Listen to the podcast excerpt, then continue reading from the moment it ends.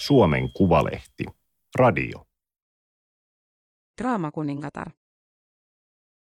Kotimaiset TV-sarjat ovat entistä kunnianhimoisempia. Suomalainen outous voi olla maailmalla myyntivaltti, Mia Ylönen uskoo. Toimittaja Lauri Lehtinen. Teksti on julkaistu Suomen Kuvalehden numerossa 23 kautta 2021. Ääniversion lukijana toimii Aimaterin koneääni Ilona. Draamatuottaja Mia Ylönen on sisustanut työhuoneensa seinät Helsinki-filmin elokuvien julisteilla, jotka muodostavat naishahmojen gallerian. Uusia sarjoja kehitellään Maijemin, Tuven ja koirat eivät käytä housuja elokuvan sankarittarien keskellä. Näissä on vahvat naispäähenkilöt kaikissa. Se on tärkeä ajatus. Tussitaululle on joskus viime vuonna hahmoteltu sijainen minisarjan juonikuvioita. Kolme rinnakkaista palkkia vastaa thrillerin kolmea jaksoa. Tuuli Hostikan ja Yleisen käsikirjoittama sijainen rakentaa jännitettä äitiyslomalle jäävän arkkitehdin ja täydelliseltä vaikuttavan sijaisen välille, ja se on edennyt pitkälle varhaisista merkinnöistä. Keskimmäistä jaksoa leikataan viereisessä huoneessa. Sijainen on lajissaan uusi aluevaltaus, sillä se on BBCn esittämän The Replacement brittiennärin suomalainen adaptaatio. Aikaisemmat tuontifiktion paikalliset versiot ovat olleet komedioita, kuten konttorisarja ja luokkakokouselokuva. Ulkomaisten jännityssarjojen sovituksia on nyt vireillä enemmänkin. Aloite tuli Elisa Viihteeltä. Helsinki-filmi lähti toteuttamaan tilausta sillä ehdolla, että Suomen oloihin muokattava käsikirjoitus voitaisiin kirjoittaa vaikka kokonaan uusiksi. Ylönen ja Hostikka ovat vähentäneet sivuhahmoja ja sivujuonia sekä tehneet muutamista henkilöistä ei-valkoisia. Eniten muuttui kolmas jakso. The Replacementin katsojat olivat moittineet finaalia epäuskottavien yllätyskäänteiden vyörytyksestä. Ylönen ajattelee käyttävänsä kahta hattua. Käsikirjoittajan hattu saa keskittymään luovaan prosessiin ja olemaan välillä ihan daideilijaa. Tuottajahattu päässä ei podeta luomisen tuskaa, vaan pysytään budjetissa ja hoidetaan käytännön asioita. Yksi sijaisen juonikuvio on päähenkilön suunnitteleman kirjaston rakentaminen.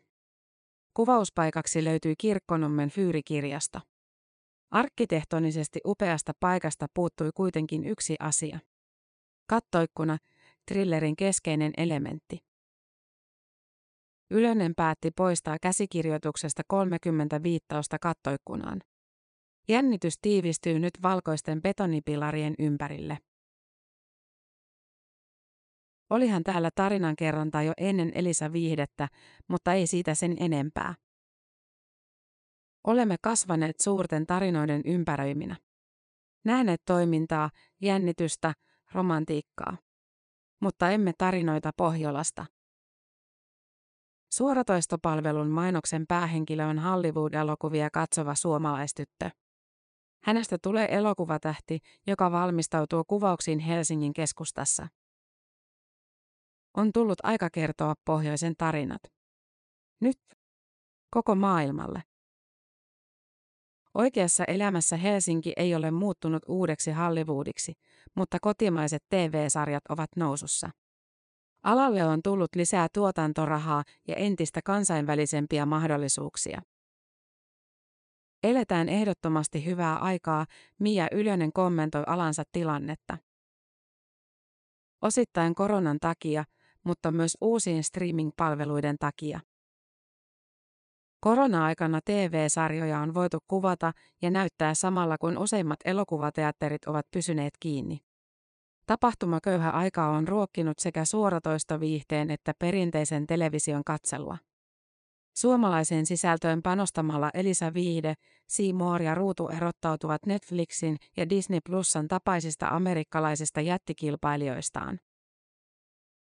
Suoratoistopalvelujen tilaajista on tullut kotimaisen elokuva- ja televisiomaailman uusia mahdollistajia perinteisten portinvartijoiden Ylen, AMTVn ja Nelosen sekä elokuvasäätiön rinnalle. Ylönen näkee etenkin Elisa Viihteen muokkaavan suomalaisen draaman uutta maisemaa. Elisan uusiin alkuperäissarjoihin kuuluu Märät omenat, jota Ylönen kehitteli ja kirjoitti Fire Monkey-yhtiölle ennen Helsinki-filmin tuottajan pestinsä alkua.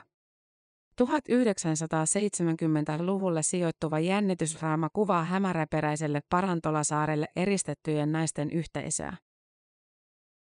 Ylönen on sarjan pääkirjoittaja. Hän tuntee hahmot täydellisesti ja tietää, miksi he toimivat kuten toimivat.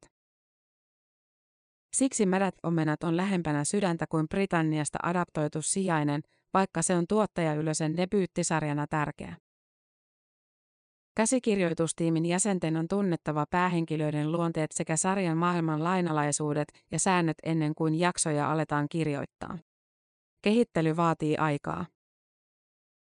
Pitää uskaltaa istua huoneessa yhdessä tarpeeksi pitkään ja vain puhua, puhua, puhua, ennen kuin asettaa sormet näppäimistölle. Puhelimen näytölle ilmestyy teksti Mia Ylönen, ajankohtainen kakkonen, kun tuottaja soittaa esimiehelleen Helsinki-filmin toimitusjohtajalle Aleksi Bardille. Ylönen tapasi Bardin ensimmäisen kerran televisiotoimittajana, joka tarvitsi käsikirjoittajan haastattelua. Toimittaja vaihtoi uraa kolmekymppisenä. Työskenneltyään Helsingin Sanomien ja Ylen uutistoimittajana Ylönen tunsi saavuttaneensa journalistina haluamansa. Luovemman työn kaipuu vei hänet Skotlantiin opiskelemaan käsikirjoittamista Screen Academy elokuvakoulussa. Suomeen palattuaan hän kirjoitti freelancerina useille tuotantoyhtiöille. Osa hankkeista eteni, osa jäi tekemättä. Helsinki-filmin draamasarjojen tuottajan peste syntyi Ylösen ympärille vuoden 2019 syksyllä. Toimitusjohtaja Pardin mukaan rekrytointi oli reaktio kahteen asiaan, suoratoistobuumiin ja Ylösen toisinaan perusteltuun käsikirjoittajan tyytymättömyyteen. Heitin vastapallon, että mitä jos kokeilisit itse. Ylönen sanoo ryhtyneensä tuottajaksi, koska oli tärkeää päästä pöytään, jossa päätöksiä tehdään. Henkilökohtaiset arvot ja kasvava ilmiö sulautuvat yhteen, kun Ylönen painottaa diversiteetin ja inkluusion merkitystä henkilökaarteissa ja tarinalinjoissa. Tuottajan palkkaama työryhmäkään ei saa olla all white panel. Jos on musta hahmo tai homoseksuaalinen tai vammainen hahmo, hänen tarinalinjansa ei määrity sen kautta, Ylönen linjaa. Rotu tai seksuaalisuus voi olla yksi ominaisuus, joka vaikuttaa tai ei vaikuta. Vardi muistaa, kuinka kotikadun käsikirjoituksesta piti aikoinaan poistaa homoseksuaalinen hahmo, jonka katsottiin olevan joillekuille suomalaisille liikaa. Televisio-ohjelman tehtävä oli palvella koko kansaa ja olla ärsyttämättä ketään. Sillä asenteella oli vaikea tehdä kansainvälisesti kiinnostavaa laatua. Jos jokin on ollut viennin este, niin riman maahan hautaamisen kulttuuri ja keskinkertaisuuden ylistäminen, Pardi sanoo. Vaikka janomme rakkautta ja huumoria, rikos on suorin tie kansainvälisille markkinoille. Käsite voi olla kulunut, mutta Nordic Noirin aika ei ole ohi. Mia Ylönen täsmentää, että nykyään tehdään Nordic Noir 2.0-sarjoja, joilta edellytetään uniikkia kulmaa rikoksiin. Pelkkä viikon keissin tutkiminen ei riitä. Ylönen valmistelee kansainvälisen oloista rikostrilleriä, josta ei voi puhua oikeastaan mitään, koska tilaaja vaatii tiukkaa salassapitoa. Oma ainutlaatuinen kulma on niin vahva, että sarja on saatu myytyä sen voimalla. Rikos matkustaa, koska se on universaalia, tuottaja uskoo. Huumori on usein liian kansallista ylittääkseen kielialueen rajat. Läheisen menettämisen tai ihmisen tappamisen merkitys ei ole koskaan pelkkä paikallisjuttu. Ylönen ei ole Nordic Noir-spesialisti, mutta ainakin jossain määrin erikoistunut trillereihin ja rikossarjoihin. Tuottaja kertoo kasvaneensa katsoen Ramboa ja ihmemiestä veljensä kanssa. Hän haluaa nähdä ja tehdä sarjoja, jotka tempaavat mukaansa viidessä minuutissa. Iskevän alun jälkeen tahtia voi hidastaa. Sorjosta pidetään kansainvälisenä hittinä, mutta suomalaiset sarjat eivät tunnu pärjäävän vientituotteena ruotsalaisille, tanskalaisille ja norjalaisille. Pohjoismaiden sisällä asetelman voi selittää kielikysymyksenä. Muussa maailmassa lienee melko samantekevää, puhutaanko sarjassa suomea vai ruotsia, kunhan se on tarpeeksi kiinnostava. Se, annetaanko kotimaisille käsikirjoittajille tarpeeksi työaikaa ja muita resursseja, on kysymys, jota Ylönen on miettinyt sekä tuottajan että kirjoittajan kulmasta. Käsikirjoittamisesta Suomessa maksettavat korvaukset eivät ole ollenkaan samalla tasolla kuin muissa Pohjoismaissa, hän kertoo.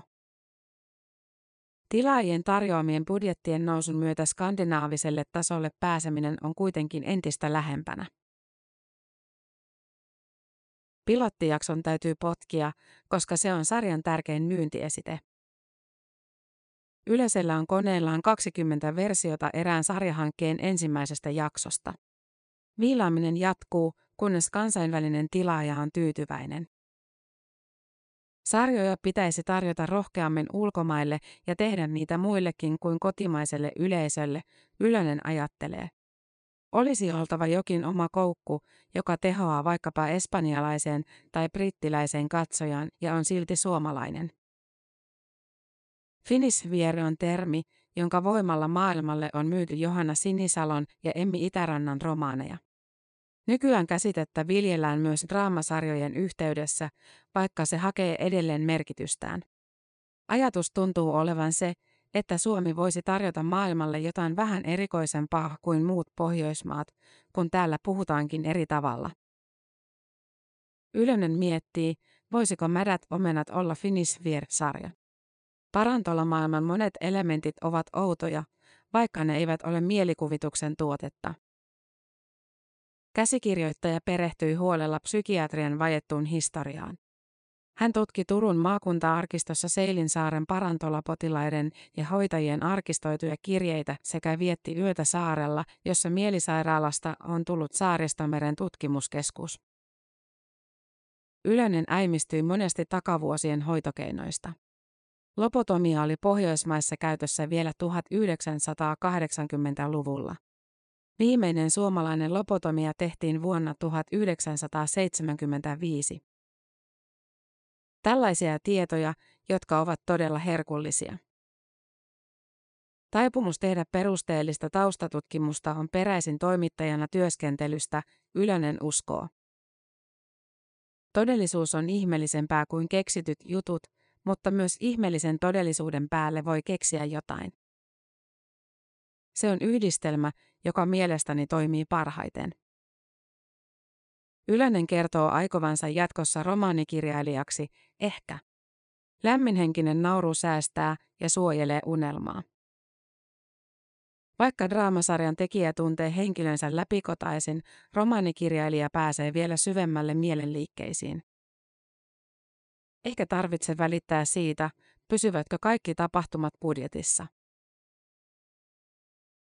Tämä oli Suomen Kuvalehden juttu Draamakuningatar. Ääniversion lukijana toimi Aimaterin koneääni Ilona.